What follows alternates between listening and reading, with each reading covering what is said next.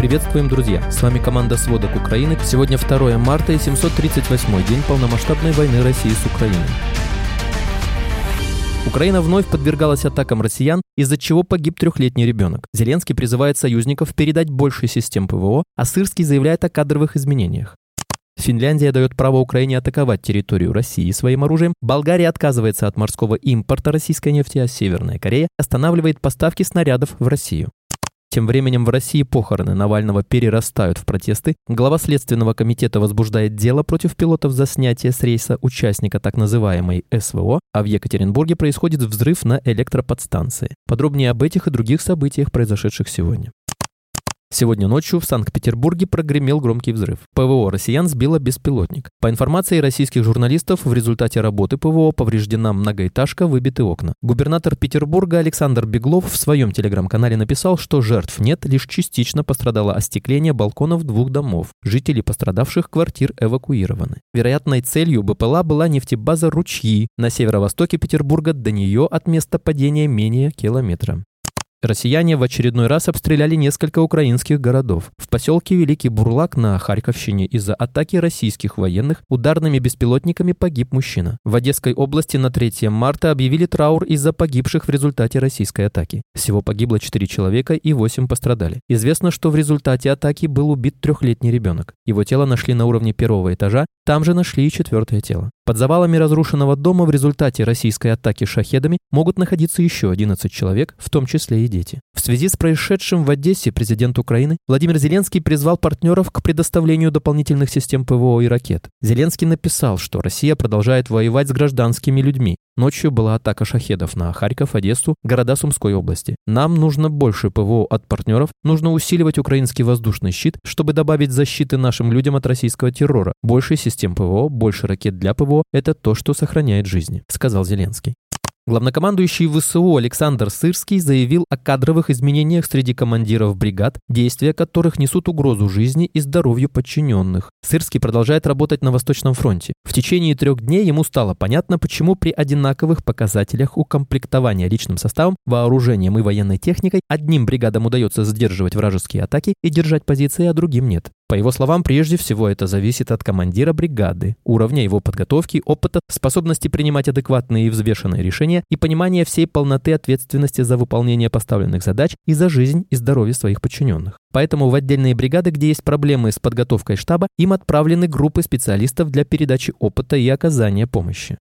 Тем временем Украина оказывает экстренную помощь польской энергосистеме. Польша предоставила запрос на аварийную помощь с 1 марта, и Украина оказывала ее. В Украине не наблюдается дефицит мощностей. В резерве находится 14 единиц генерирующего оборудования тепловых электроподстанций. Из них 11 блоков и 3 корпуса генерирующего оборудования ТЭС и ТЭЦ, которые будут задействованы в случае необходимости.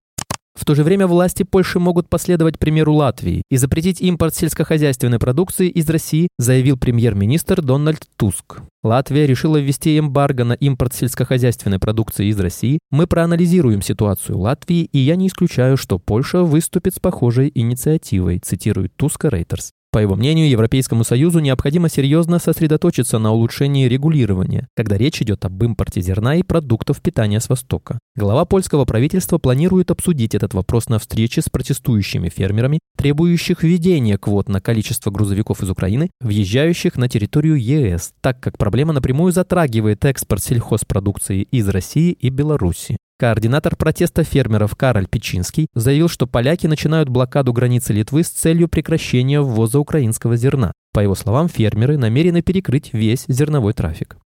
Французские власти рассматривают возможность разрешить спецназу и военным подразделениям пересекать границу Украины, сообщает газета «Ле Монде». По данным источников газеты, Париж предлагает дать возможность спецназу и другим военным подразделениям пересекать украинскую границу, чтобы поставить перед Россией стратегическую дилемму. Источники издания полагают, что присутствие французских подразделений поможет защитить некоторые территории Украины от ударов со стороны России. На данный момент французские власти отрицают присутствие своих военных в Украине. При этом с начала момента вторжения в стране присутствовали государственные лица, связанные с западными спецслужбами, часто с военным статусом, в том числе агенты под прикрытием, указывает газета. Сегодня нет консенсуса относительно отправки наземных войск официальным, предполагаемым и одобренным образом, но в будущем ничего исключать нельзя, говорил Эммануэль Макрон по итогам саммита в Париже.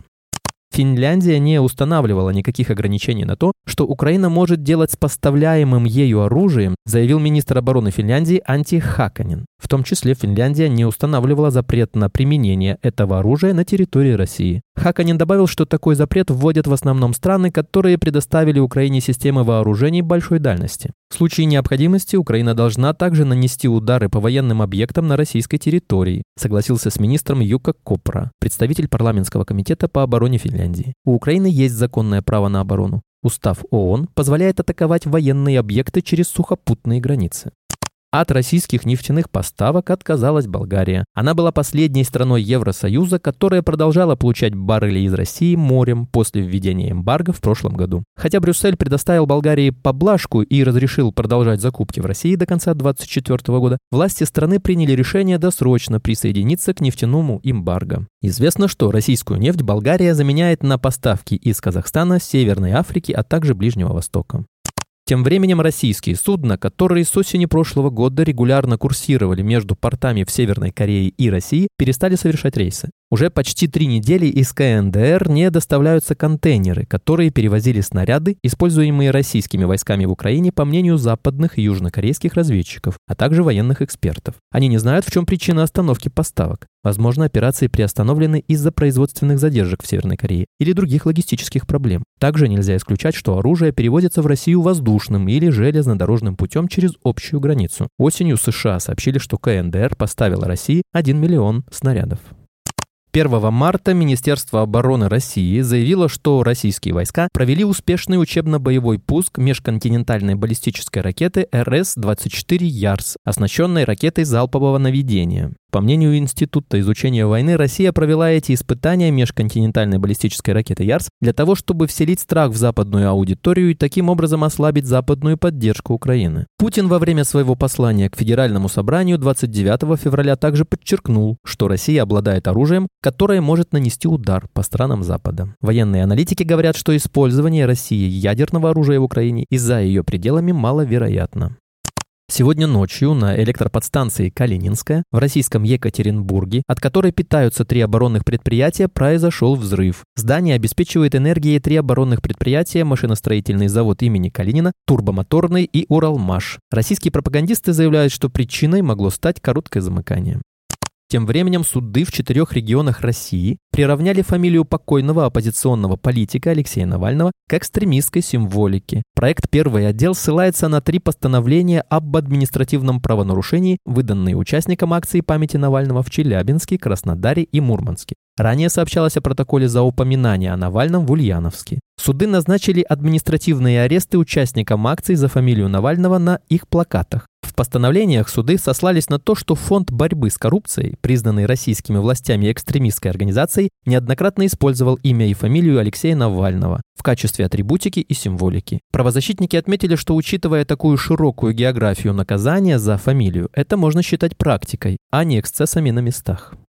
Люди, собравшиеся в Москве на похороны Алексея Навального, спустя несколько часов после погребения не разошлись и начали кричать антивоенные лозунги. Видеозаписи публикуют соратники Навального. Собравшиеся кричат «Верните солдат домой», «Путин умрет при нас», «Герои не умирают». Неизвестные в гражданском подгоняют людей, которые подходят к могиле Алексея Навального и требуют идти дальше, отмечает медиазона, но к могиле продолжают приходить люди. Уже известно, что не менее 128 человек в 19 городах России задержали силовики на похоронах Навального и мероприятиях памяти политика, передает ОВД-инфо. Больше всего задержанных в Новосибирске не меньше 31 человека, Екатеринбурге 19 человек и Москве 17 человек. В Москве задержания проходили прямо возле храма, где отпевали Навального. Церемонию прощания с Алексеем Навальным посетили послы стран Евросоюза и США. Ну и последняя новость на сегодня. Глава Следственного комитета Александр Бастрыкин поручил возбудить уголовное дело по факту снятия с авиарейса участника войны в Украине, которого заподозрили в курении на борту самолета. Об этом сообщает пресс-служба СК. СК отмечает, что дело возбудят по факту нарушения прав участника СВО, потому что датчики дыма не сработали и иных фактов, подтверждающих претензии экипажа, не установлено. Спасибо, это были все главные новости к данному часу. Помните, правда существует, а мы стараемся сделать ее доступной. Если вам нравится наша работа, пожалуйста, поделитесь этим подкастом с друзьями из Украины и России. А если вы хотели бы помочь нам делать материал еще более качественным, пожалуйста, оставляйте фидбэк. Это очень важно для нас и для распространения правдивой информации. Увидимся завтра.